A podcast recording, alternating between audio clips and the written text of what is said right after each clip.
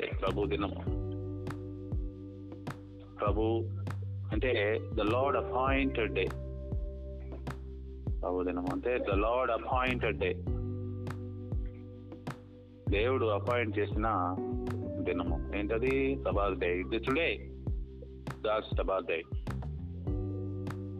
so ప్రభునందు ప్రియా దేవుని బిడ్డలారా ఈరోజు సమావేశానికి వచ్చిన మీ అందరికీ శుభాకాంక్షలు because we are going to learn so many things today మనం చాలా విషయాలు నేర్చుకోవడానికి మరి సిద్ధపడి ఉన్నాం.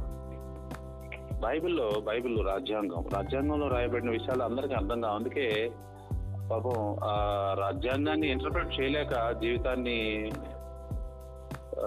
సద్వినియోగం చేసుకోలేక జీవితంలో కావలసిన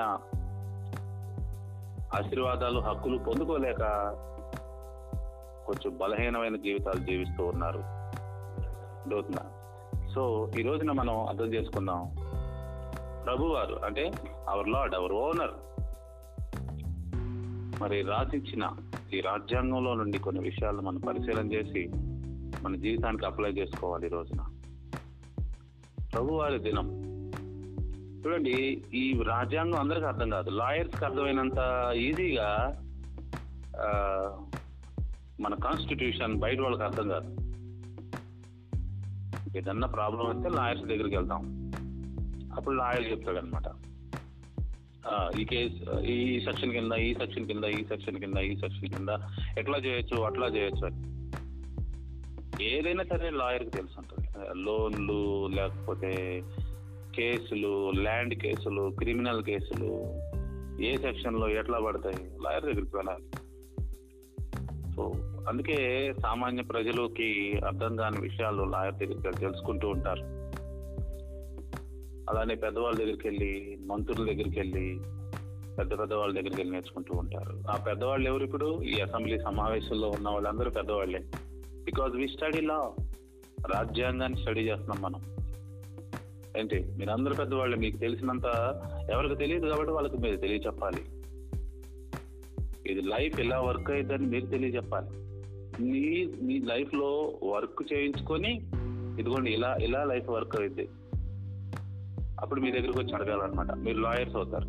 ఎలా ఎలా ఇది ఎలా అది ఎలా ఇట్లా ఎట్లా అని. మనం అందుకే పిలువబడ్డాం. మనల్ని అందుకే పిలిచాడు దేవుడు. It should work for us first మనకి వర్క్ అవ్వాలి ఇది. మనకు వర్క్ అయ్యి ఇతరులకి వర్క్ చేయించేటట్లుగా మనం చూపించాలి చెప్పాలి. That is why we have been called for this wonderful ministry God's ministry Jesus ministry ఏంటి? అదవుతుందని చెప్పే విషయాలు? సో ప్రభు దినము లేకపోతే ఈ ఇందులో ఉన్న విషయాలు అర్థం కావాలంటే చాలా మందికి అర్థం కాదు. వాళ్ళకి రిడిల్ లాగా ఉంటాయి. రిడిల్ అంటే తెలుసు కదా?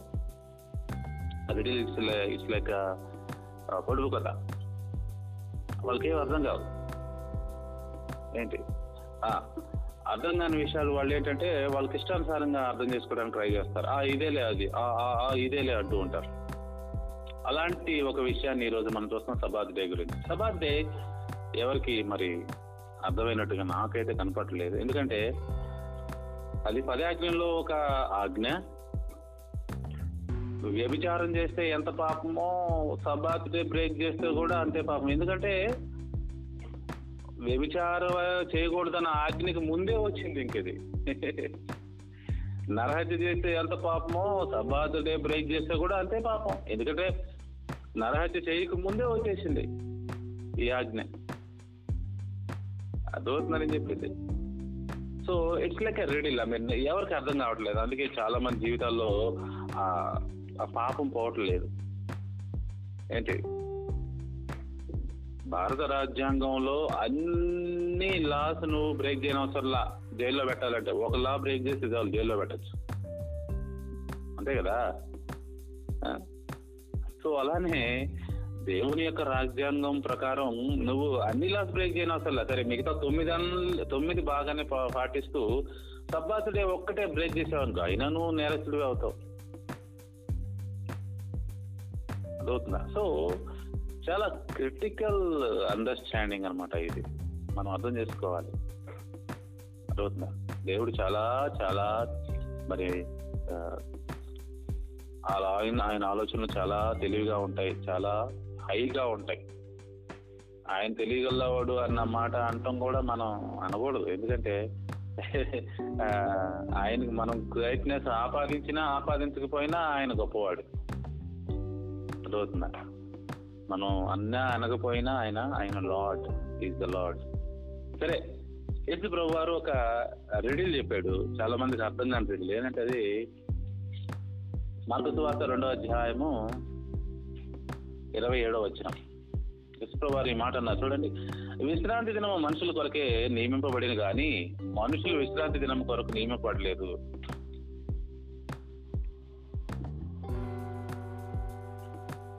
సో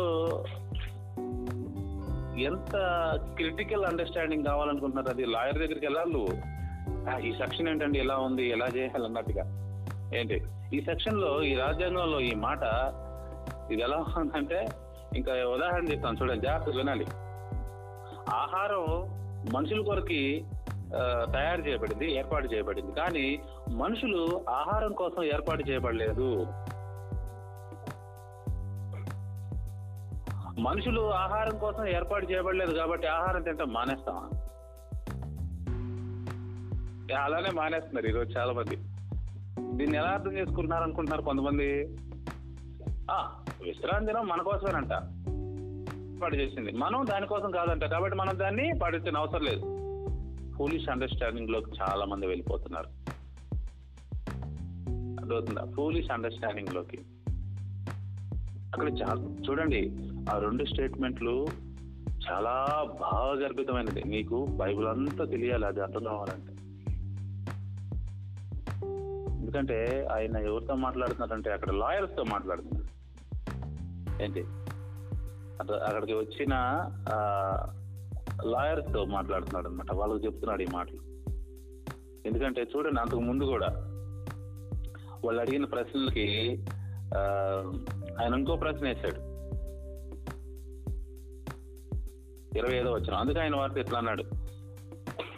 తనను తాను సారీ తనను తాను తనతో కూడా ఉన్నవారును ఆకలికొని ఉన్నందున దావీదునకు అవసరం వచ్చినప్పుడు అతడు చేసినది మీరు అన్నాడు చదవలేదా lawyers you don't know they మీరు చదవలేదా ఈ ఈ సెక్షన్ ఏంటా సెక్షన్ అభ్యాతరారు ప్రధాన యాజకుడై ఉండగా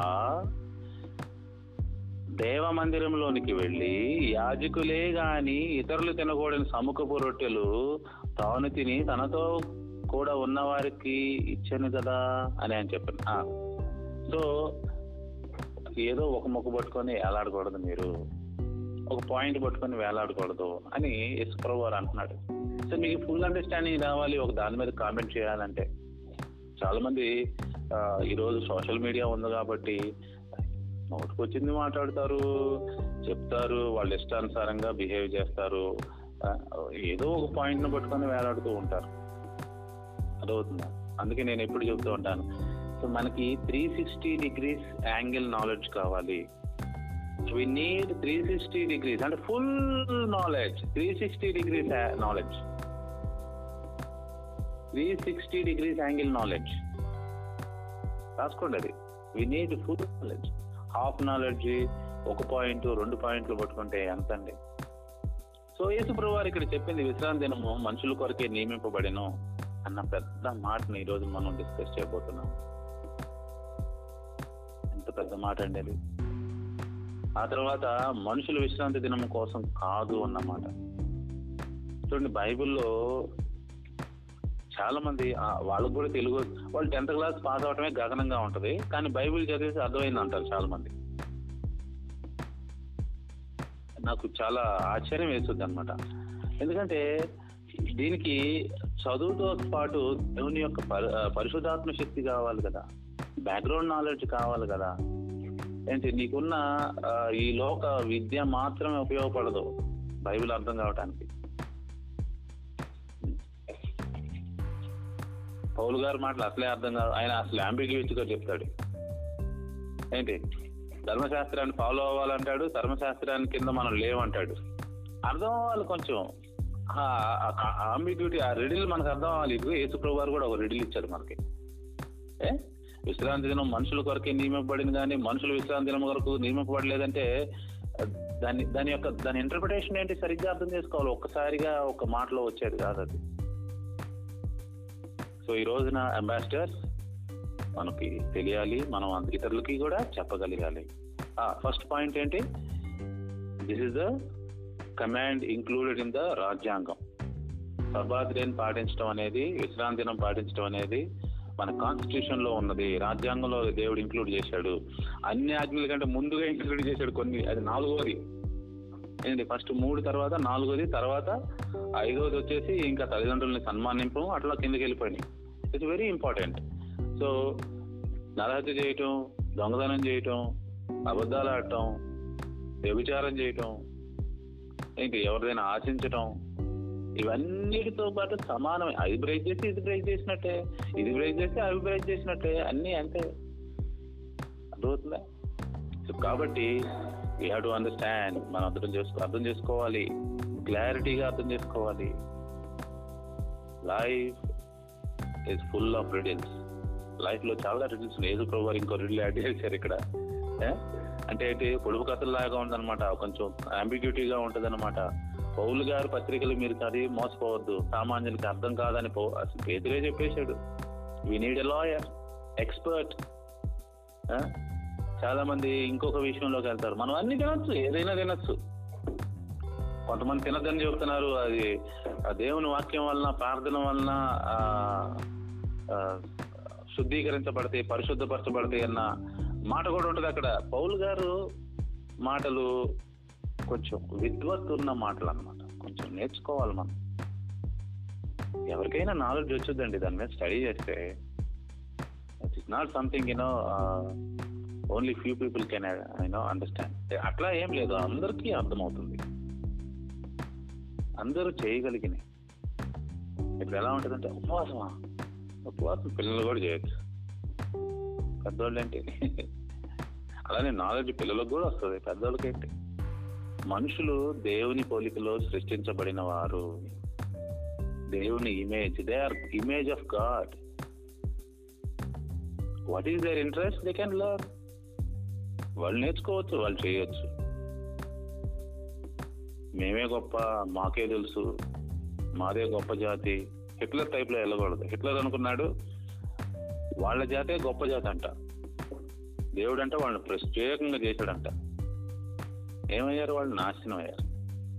So wrong understanding wrong education wrong ఆలోచనలు. అర్థమవుతుందా? ఇవన్నీ చాలా ప్రాబ్లమాటిక్ అనమాట ఇప్పుడు యేసు ప్రభు గారు ఇచ్చిన ఈ రిడిల్లోకి వెళ్దాం మనం. Sabbath day is very important for us ఏంటి? అది రాజ్యాంగంలో నాలుగవ ఆజ్ఞ. మరి దాన్ని బ్రేక్ చేయడం వల్ల కూడా అందరూ పాపాత్మలు అవుతారు. వాళ్ళు ఎంత పెద్ద భక్తులైనా కావచ్చు. టీవీలో కనపడవచ్చు లేకపోతే పెద్ద పెద్ద ఫేమస్ కావచ్చు. అనేక మందికి లైఫ్ లైఫ్ కూడా ఇవ్వచ్చు. పెద్ద పెద్ద కంపెనీల ద్వారా ఉద్యోగాలు కూడా ఇవ్వచ్చు. కానీ నువ్వు సబ్బాతుగా బ్రేక్ చేస్తే దేవుడు నిన్ను ఆజ్ఞాతిక్రమే పాపం కింద ఒక అంటే రాజ్యాంగం కింద చట్టం కింద నేను నేరస్తుడిగా పరిగణిస్తాడు.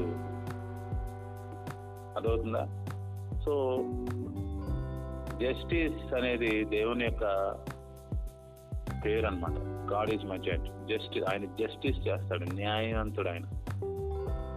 ఆయన biggest judge in the world అంటే ఆయనే ఒరిజినల్ జడ్జ్.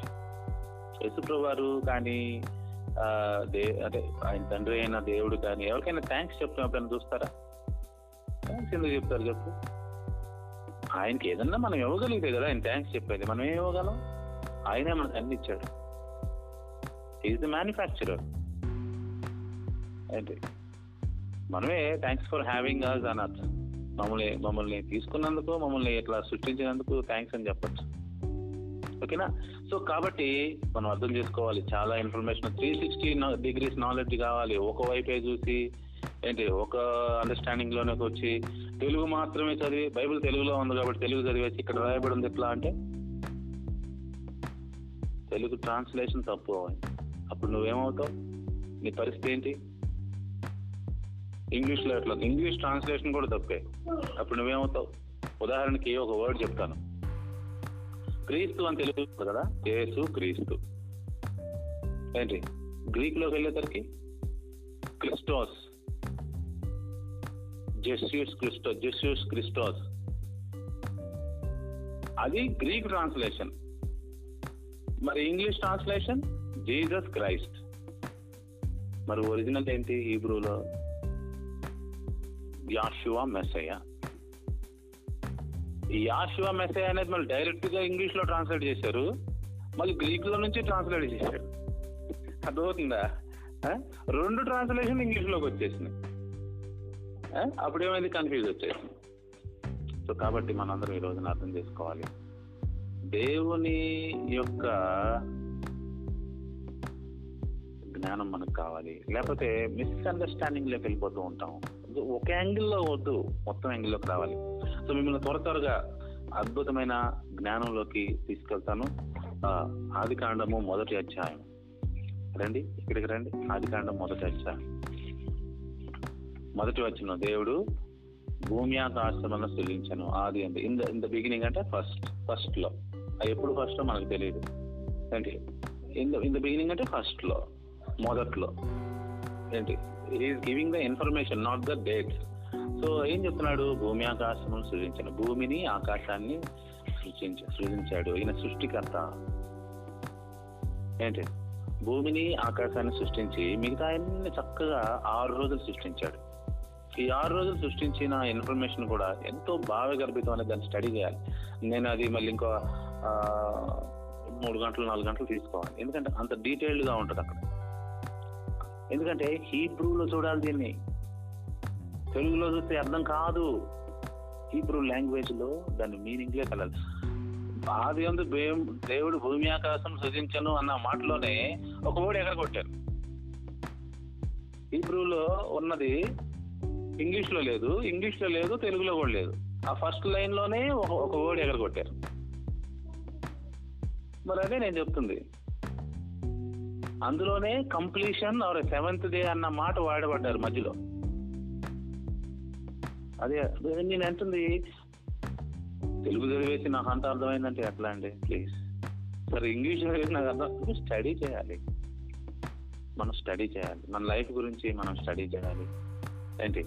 మన లైఫ్లో ఏమేమి ఉపయోగకరమో ఇవన్నీ స్టడీ చేసుకోవాలి. ఎందుకు స్టడీ చేయాల్సి వచ్చిందంటే ఫ్రీగా ఎందుకు రావట్లేదంటే ఆ దానికి కూడా కారణాలు ప్రతి దానికి కారణాలు రాసుకోండి. For everything there are solid reasons for everything there are solid reasons నిజంగా ఉన్నాయి. ఈ రోజున అందరికి ఎందుకు కరోనా వైరస్ సాలిడ్ రీజన్ ఉంది. ఈ రోజున మనుషులందరూ ఎందుకు చనిపోతున్నారు? సాలిడ్ రీజన్ ఉంది. ఈ రోజు నేను ఈ పొజిషన్లో ఎందుకున్నాను? రీజన్ ఉంది. అర్థమవుతుందా? నువ్వు ఇక్కడ కూర్చున్నావు అంటే నీకు రీజన్ ఉంది. కొంతమంది మన దగ్గర కూర్చోలేదు ఇక్కడ. రీజన్ ఉందండి. There is a solid hundred percent valuable perfect reason ఉంది. రీజన్ లేకుండా ఏమీ లేదు. సో కాబట్టి మనం అర్థం చేసుకోవాలి. సరే. మనం ఈ రోజున మా లార్డ్స్ డే గురించి చూస్తున్నాం. ప్రభు దినం. అది? ఏంటి? ప్రభు దినం. ఆ రిడిల్ మర్చిపోయాను. ఆ పూర్తిగా చదవలేదు కదా మిమ్మల్ని. ఇక్కడికి తీసుకొచ్చేసాను. ఒక లైన్ ఉంది ఆ లైన్ మర్చిపోయాను. ఆ లైన్ కూడా చదివేసి ఇక్కడికి వద్దాం అదే మార్కు సువార్తలోనే రెండో అధ్యాయం ఇరవై ఏడు ఇరవై ఎనిమిది చదవలేదు ఇరవై ఎనిమిదో వచ్చిన చూడండి. అందుకైనా మనుష్య కుమారుడు విశ్రాంతి దినముకు ప్రభు అయి ఉన్నాడు అని చెప్పారు. ఆ, ఇదండి మెయిన్ పాయింట్ పైన చెప్పిన రెండు ఒక రిడిల్ అర్థమైతే నీకేం అర్థమైందంటే మనుష్య కుమారుడు విశ్రాంతి దినముకు ప్రభు అయి ఉన్నాడని అర్థమైంది పైన చెప్పిన మాట అర్థం కాలేదనుకో మనిషి కుమారుడు అంటే ఏంటో అర్థం కాదు. ఆ తర్వాత ప్రభు అయి ఉండటం అంటే ఏంటో అర్థం కాదు. మళ్ళీ విశ్రాంతి దినముకు ప్రభు అయి ఉండటం అంటే అసలే అర్థం కాదు. చూసారా? We have to understand this very clearly రఘునంద ప్రియా దేవుని పెట్టారా మీరు మనం అందరం valuable persons we not easy persons లేకపోతే వీఆర్ నాట్ అయినా తేలికైన వారం కాదు. చాలా బలమైన వాల్యుబుల్ పర్సన్స్ ఎంతో దేవునికి ఇష్టమైన వారు మనం. ఏంటి? ఆయన ఇష్టంతో చేసుకున్నాడు. ఇష్టంతో చేసుకున్నాడు. చూడండి. మళ్ళీ ఆది కాండానికి రండి ఇప్పుడు. ఒక విషయాన్ని మనం అర్థం చేసుకోవడానికి ట్రై చేస్తాం. అంత సింపుల్గా ఏం లేదు. It's it's very deep it's very deep అది కాండం ఒకటి ఇరవై ఆరు. దేవుడు ఏమంటున్నాడు? మన స్వరూపమందు మన పోలికి చొప్పున నరులను చేయదము. వారు సముద్రపు చేపలను ఆకాశ పక్షులను పశువులను అంటే జంతువులు సమస్త భూమిని భూమి మీద పాకు ప్రతి జంతువును ఏలుదురుగా కానీ పలికను. లెటర్స్ అని ఉంటుంది ఇంగ్లీష్లో. ఎంత పెద్ద మాట? అంటే I'm giving you we are giving you I'm giving you an authority అంటున్నాడు అనమాట ఏంటి? వాళ్ళు ఈ పని చేస్తారు. చూడండి వాళ్ళు ఎందుకు సృష్టించాడో పర్పస్ కూడా చెప్పాడా లేదా ఆయన? చెప్పాడా లేదా? ప్రతిదానికి పర్పస్ ఉంటుంది. ఏంటి? ప్రతిదానికి పర్పస్ ఉంటుంది. అది మర్చిపోవద్దు ఎప్పుడు. Purposeless life is a dangerous life మన స్వరూపం ముందు మన పోలకు చెప్పిన నరులను చేయడం అన్నాడు వెంటనే ఎందుకు వాళ్ళు చేద్దాం? వాళ్ళ పని ఏంటి? వాళ్ళ పర్పస్ ఏంటి? వెంటనే చెప్పాడు. వాళ్ళు రూలర్షిప్ ఇస్తున్నారు. వాళ్ళు ఏలుదురు వాళ్ళు కింగ్స్ నాకు లాగా నేను నియమిస్తున్నాను అన్నాడు దేవుడు. ఇంకేమన్నాడు? ఇరవై ఎనిమిది. వాడు దేవుడు వారిని ఆశీర్వదించాను. ఎట్లనగా ఎట్లా ఆశీర్వదించాడు? మీరు ఫలించి అభివృద్ధి పొంది విస్తరించి భూమిని నిండించి దానిని లోపరుచుకుని చూడండి సబ్డ్యూ అంటారంటే లోపరుచుకోవటం you have to take care లోపరుచుకోవటం అంటే ఏంటో చెప్పండి? అది పెద్ద మాట అక్కడ. నీ అథారిటీ కింద ఉండాలి అది. మొత్తం నీ అథారిటీ కింద ఉండాలి అని చెప్తున్నాడు ఆ, సముద్రపు చేపలు ఆకాశ పక్షులు భూమి మీద ప్రతి పాకు ప్రతి జీవి ఏలుడని మళ్ళీ చెప్తున్నాడు వాళ్ళతో చెప్పను. అటువంటి ప్రభునందు ప్రియా దేవుని సో ఆరు రోజులు అద్భుతంగా దేవుడు సృష్టించి సృష్టిని అద్భుతంగా మన కోసం ఏర్పాటు చేసి ఏంటి? ఏడవ రోజున ఏం చేశాడు చూద్దాం. ఏడవ రోజున? చూడండి ఈ ఆరు రోజులు ఒక మాట అన్నాడు ఒక ఒక ఒక ఒక పని చేయంగానే ఒక రోజు ఆయన ఒక మాట అన్నాడు చూడండి. పద ముప్పై ఒకటో వచ్చిన చూడండి సరే. దేవుడు తాను చేసినది యావత్తు చూసినప్పుడు అది చాలా మంచిదిగా నుండెను. So he said everything is good no bad at all ఇంకేమన్నాడంటే అస్తమేమను ఉదయమును కలుగుగా ఆరో దినమాయను. ఇలా ప్రతిసారి ఆయన సృష్టించిన ప్రతిసారి అన్నాడు. అస్తమైన ఉదయం కలుగుగా మొదటి దినం ఆయన అస్తమైన ఉదయం కలుగుగా రెండవ దినం ఆయన అస్తమైన ఉదయం కలుగా మూడో దినం ఆయన అస్తమైన ఉదయం కలుగా నాలుగో దినం ఆయన ఇట్లా ఆరు రోజులు అన్నాడు. కానీ ఏడో రోజున మాత్రం ఆ మాట అనలేదు. చూద్దాం. అదే అసలైన పాయింట్. రెండో అధ్యాయం మొదటి వచనం. ఆకాశము భూమియు వాటిలోనున్న సమస్త సమూహమును సంపూర్తి చేయబడిను. దేవుడు తాను చేసిన తన పని ఏడవ దినములోగా సంపూర్తి చేసి తాను చేసిన తన పని అంతటిని ఏడవ దినమున విశ్రమించెను. అంతటి నుండి ఏడవ దినము విశ్రమించను. కాబట్టి దేవుడు ఆ ఏడవ దినమును ఆశ్రయించి పరిశుద్ధపరచను. ఎలయనగా దానిలో దేవుడు తాను చేసినట్టు సృజించినట్టు తన పని అంతటిని నుండి విశ్రమించను ఇక్కడ అనలేదు. అస్తమయను ఉదయమును కలుగుగా ఏడవ దినమాయను అని అడగలేదు. అనలేదు. చూసారా? ఎందుకంటే ఏడో దినము ఎండ్లెస్ రాసుకోండి. Seventh day is forever seventh డేకి ఎండ్ లేదు. There is no end to the seventh day or విశ్రాంతి దినానికి ఎండ్ లేదు. చూడండి. ఆయన విశ్రమించాడు మనుషులను విశ్రమించాడు అని చెప్పాడు అక్కడ? చెప్పలా? ఇదే క్రక్స్ పాయింట్ ఇందులోనే మిమ్మల్ని తీసుకెళ్తున్నాను. నాలెడ్జ్లో తీసుకెళ్తున్నాను. We are ambassadors we should know this we are lawyers ఏంటి? నిజమైన దేవుని అంబాసిడర్స్ మనం. దేవుని క్రీస్తు సంబంధులం. క్రీస్తు తోటి వారసులం. ఇప్పుడు దేవుడు ఏం చేశాడో చూద్దాం. ఏడవచనం రెండవ రెండో అధ్యాయం ఏడో దేవుడైన యెహోవా నేలమంటితో నన్ను నిర్మించి వాని నాస్తికారంధ్రములో జీవవాయువును ఊది.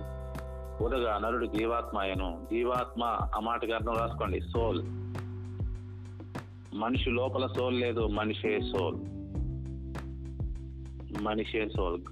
Man is equal to soul అన్ని మిస్ ట్రాన్స్లేషన్స్ మిస్ ఎడ్యుకేషన్ అన్ని రాంగ్స్ ట్రాన్స్లేషన్లో వచ్చిన ప్రాబ్లమ్స్ లేవు వాక్యంలో ఏం లేదు. You have to study the Hebrew Hebrew study చేయాల్సిందే. లేకపోతే ఏమర్థం కాదు? ఒక ప్రోడక్ట్ కొన్నప్పుడు మ్యానుఫ్యాక్చర్ దాంతో పాటు మాన్యువల్ పంపుతాడు. ఆ మాన్యువల్ చదవాల్సిందే నువ్వు. నువ్వు చదివి ఇతర వేరే విధంగా అర్థం చేసుకుంటే అది నీ ప్రాబ్లం మళ్ళీ మాన్యు మ్యానుఫ్యాక్చర్ దగ్గర తీసుకెళ్ళి దీని అర్థం ఏంటని చెప్పమన్నారు అందుకే ఏ ప్రోడక్ట్ కొన్నా కూడా ఆ యొక్క డిస్ట్రిబ్యూటర్ వచ్చి దాన్ని ఎక్స్ప్లెయిన్ చేస్తాడు. దీని అర్థం ఇది.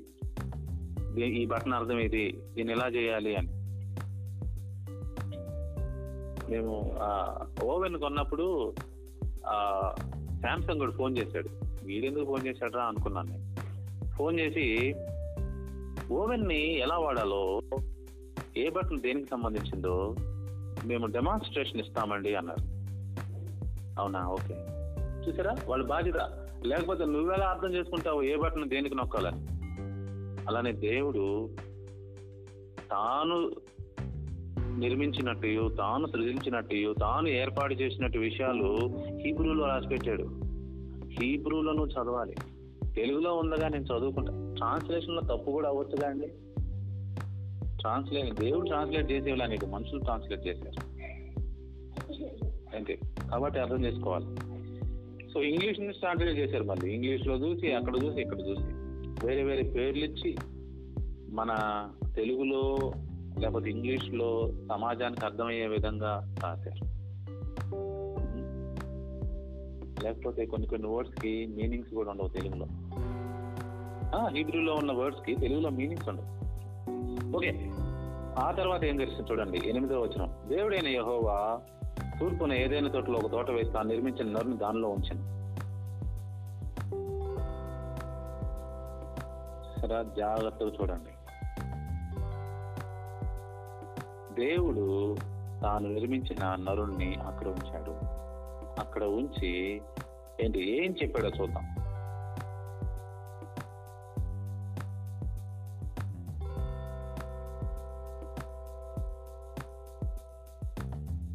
జాగ్రత్తగా చూడాలి జాగ్రత్తగా వినాలి.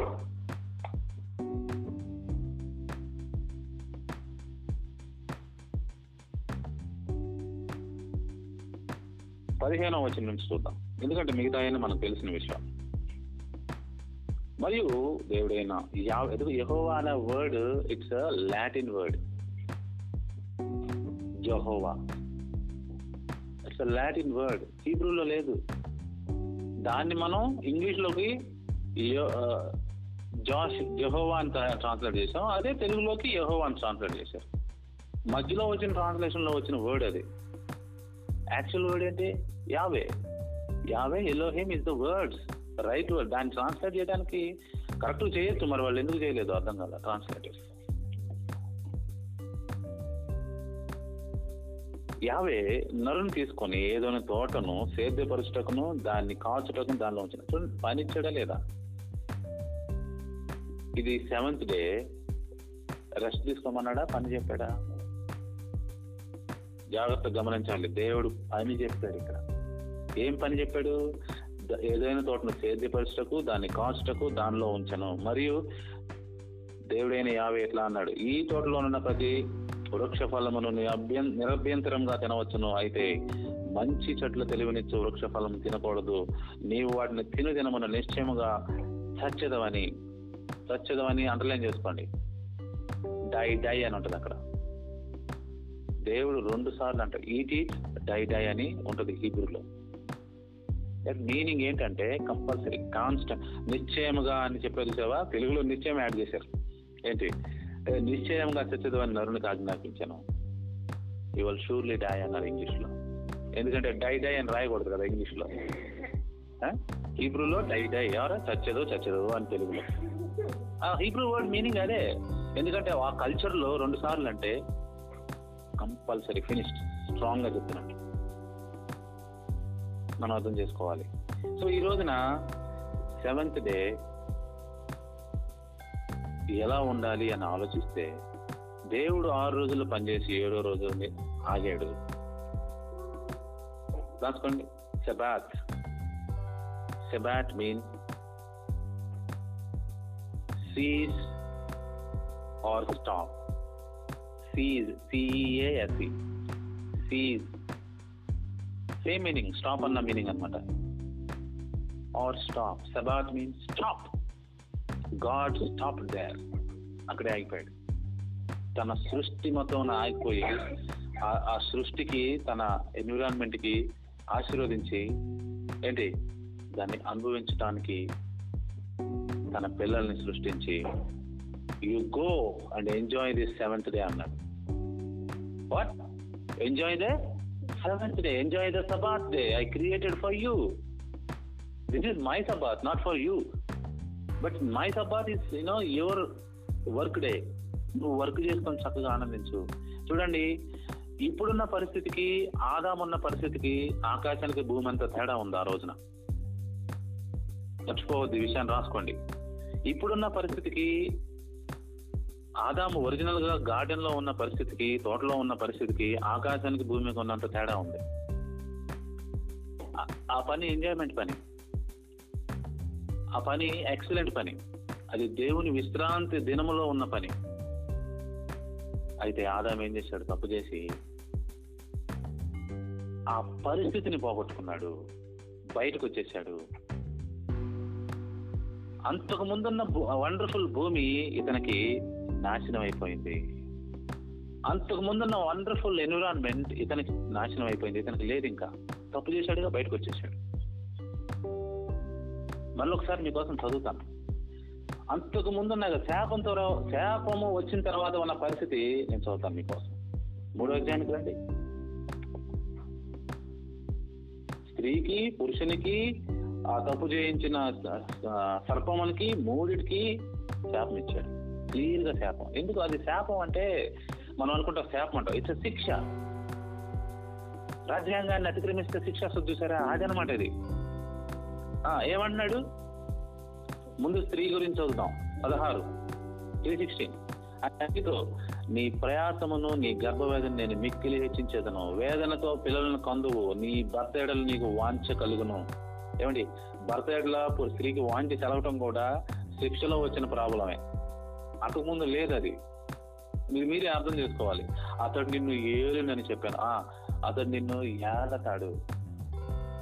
నీ మీద అథారిటీ అంతకుముందు లేదు కాబోలు. చూసారా? చూడండి ఇవి. శిక్ష శిక్ష. ఆ, తర్వాత సెవెంటీన్ ఆదాంతో అన్నాడు నీవు నీ భార్య మాట విని తినవద్దన్న తినవద్దని నేను నీకు ఆజ్ఞాపించిన వృక్ష ఫలము తింటివి గనుక నీ నిమిత్తము నేల శపించబడి ఉన్నది. ప్రయాసముతోనే నీవు నీ బ్రతుకు దినములో నీవు దాని పంట తిందువు. ఏమండి అంతకుముందు దాని పంట తిందు అనలా? నువ్వు ప్రయాసతో తింటావు నువ్వు సంపాదించుకు తింటావు ఇదంతా మీరు అర్థం చేసుకోవాలి. శపి నేల శపించ ఇప్పుడు మనం ఎక్కడ జీవిస్తున్నాం? శపించబడిన నేలలో జీవిస్తున్నాం. ఏం చేయాలి? ఈ భూమి పంటే తినాలి. ప్రయాసంతో బ్రతుకు దినములన్నీ ఇట్లానే గడపాలి. ఏంటి? అది ముండ్ల తుప్పులను గచ్చపోదు. నీకు సహకరించదు అది. నీకు మొలిపించును. పొల పొలములోని పంట తిందువు. ఈ లైన్ అండర్లైన్ చేసుకోండి. పొలములోని పంట తిందువు. నీవు నేలకు ఎందుకు నీ శిక్ష ఏంటంటే అంటే నీకు జీవించే హక్కు పో కోల్పోయావు. నీవు నేలకు తిరిగి చేరు వరకు నీ ముఖపు చెమట కార్చి ఆహారం తిందువు. ఎలాగనగా నీవు? నేల నుండి తీయబడితే కనుక నీవు మన్నే కనుక తిరిగి మన్నైపోతుంది నువ్వు ఫినిష్ నువ్వు చచ్చేదవన్నాను చచ్చిపోతున్నావు. నీలో ఒక ఆత్మ అది దేవుడు అయ్యేం లేవు నువ్వు finish everything will die die that's it die die కానీ మొదటి అధ్యాయంలోకి రండి. ముప్పై వచ్చిన చదవండి. ముప్పై వచనం చదువుతున్నాను మీకోసం చూడండి. భూమి మీద నుండు జంతువులన్నిటికీ ఆకాశ పక్షులన్నిటికీ భూమి మీద ప్రాకు సమస్త జీవులకును పచ్చని చెట్లయు చూడండి పచ్చని చెట్లన్నీ ఆహారం అవునని పలికను. ఆ ప్రకారం చూడండి ఆహారము అవుతాయి నువ్వేమి సంపాదించుకుని అవసరంలా. అవి నీ దగ్గరికి తీసుకొస్తాయి ఆహారం. కానీ ఇప్పుడు నువ్వు ప్రయాసతో ఆహారం తినాలి. అర్థమవుతుందని చెప్పే విషయం మీకు? ఇంగ్లీష్లో కాదు హీబ్రూలో ఇంకా క్లియర్గా ఉన్నది. ఇంకా క్లియర్గా ఉన్నది. అంటే ఏంటంటే భూమి కూడా శిక్షణ అనుభవిస్తూ ఉన్నది. ఏంటి? భూమి కూడా శిక్షణ అనుభవిస్తూ ఉన్నది. దేవుడు భూమి పంట తినమని ముందు చెప్పలా. చూసారా? అవి మీకు ఆహారం అవుతాయి అన్నాడా కానీ భూమి కూడా పంట పండించదు నీకోసం అని చెప్పలా. మళ్ళీ ఇంకొక విషయం ఏంటో చూడండి ఇక్కడికి రండి. ఇవన్నీ చాలా బాగా చదవాలండి. చదివి అర్థం చేసుకోవాలి. ఇంకా రెండవ అధ్యాయము పదహారో వచనం. మరియు దేవుడైన యాభై ఎలా అన్నాడు ఈ తోటలోనున్న ప్రతి వృక్ష ఫలమును నువ్వు నిరభ్యంతరంగా తినవచ్చు. మానవుడికి ఆహారం ఏమి ఇచ్చాడు తెలుసా? నాన్ వెజ్ ఇలా పూర్తిగా వెజ్జే ఇచ్చాడు అక్కడ ఎందుకంటే నీతో పాటు సమానంగా జంతువులు పక్షులు అన్నీ ఇవన్నీ వెజిటేరియనే ఏది నీకు పంట పంట పండించుకొని తినమని చెప్పలా? ఏంటి? జస్ట్ సేద్యం అట్లా నీళ్ళు పెట్టేసా అంటాడు. సేద్యం చేయమన్నాడు. కానీ ఇక్కడ మాత్రం నువ్వు నువ్వు పంట పొలంలోని పంట తిందువు. శిక్ష వల్ల వచ్చిన ప్రాబ్లం. ప్రభునందు ప్రియా దేవుని బిడ్డారా మరి సెవెంత్ డే ఆశీర్వదించాడు సబ్బాత్ డే నరుడికి ఇచ్చాడు నరుడు పోగొట్టుకున్నది ఏంటో తెలుసా? మనం చాలా వరకు తోట అనుకుంటాం. ఓకే తోట కూడా. ఏంటి? సెవెంత్ డే పోగొట్టుకున్నాడండి మనిషి. విశ్రాంతి దినం పోగొట్టుకున్నాడు మనిషి. అందుకే ఈ ప్రయాస ఈ కాయ కష్టం ఈ స్లేవరీ తెచ్చుకున్నాడు. అంటే బానిసత్వం బతుకుని తెచ్చుకున్నాం మనం రాజ్యాంగాన్ని ఏం పోగొట్టుకున్నాం సెవెంత్ డే పోగొట్టుకున్నామండి సెవెంత్ డే అయితే దేవుడు ఏం చేశాడు? మనిషిని ప్రేమించాడు కాబట్టి ఏంటి? వారికి అవకాశం ఇచ్చాడు. తన కృప చొప్పున అబ్రహాంని పిలిచాడు. అబ్రహాం నీ ద్వారా మరలా అందరిని నేను వెనక్కి తీసుకురావ వస్తాను.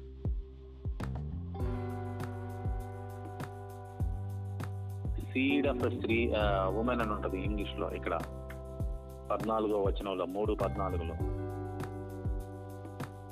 యేసు ప్రభువారి గురించి ముందుగానే చెప్పబడింది. ఆయన మరలా మనల్ని సబ్బాతు డేకు తీసుకెళ్తాడు.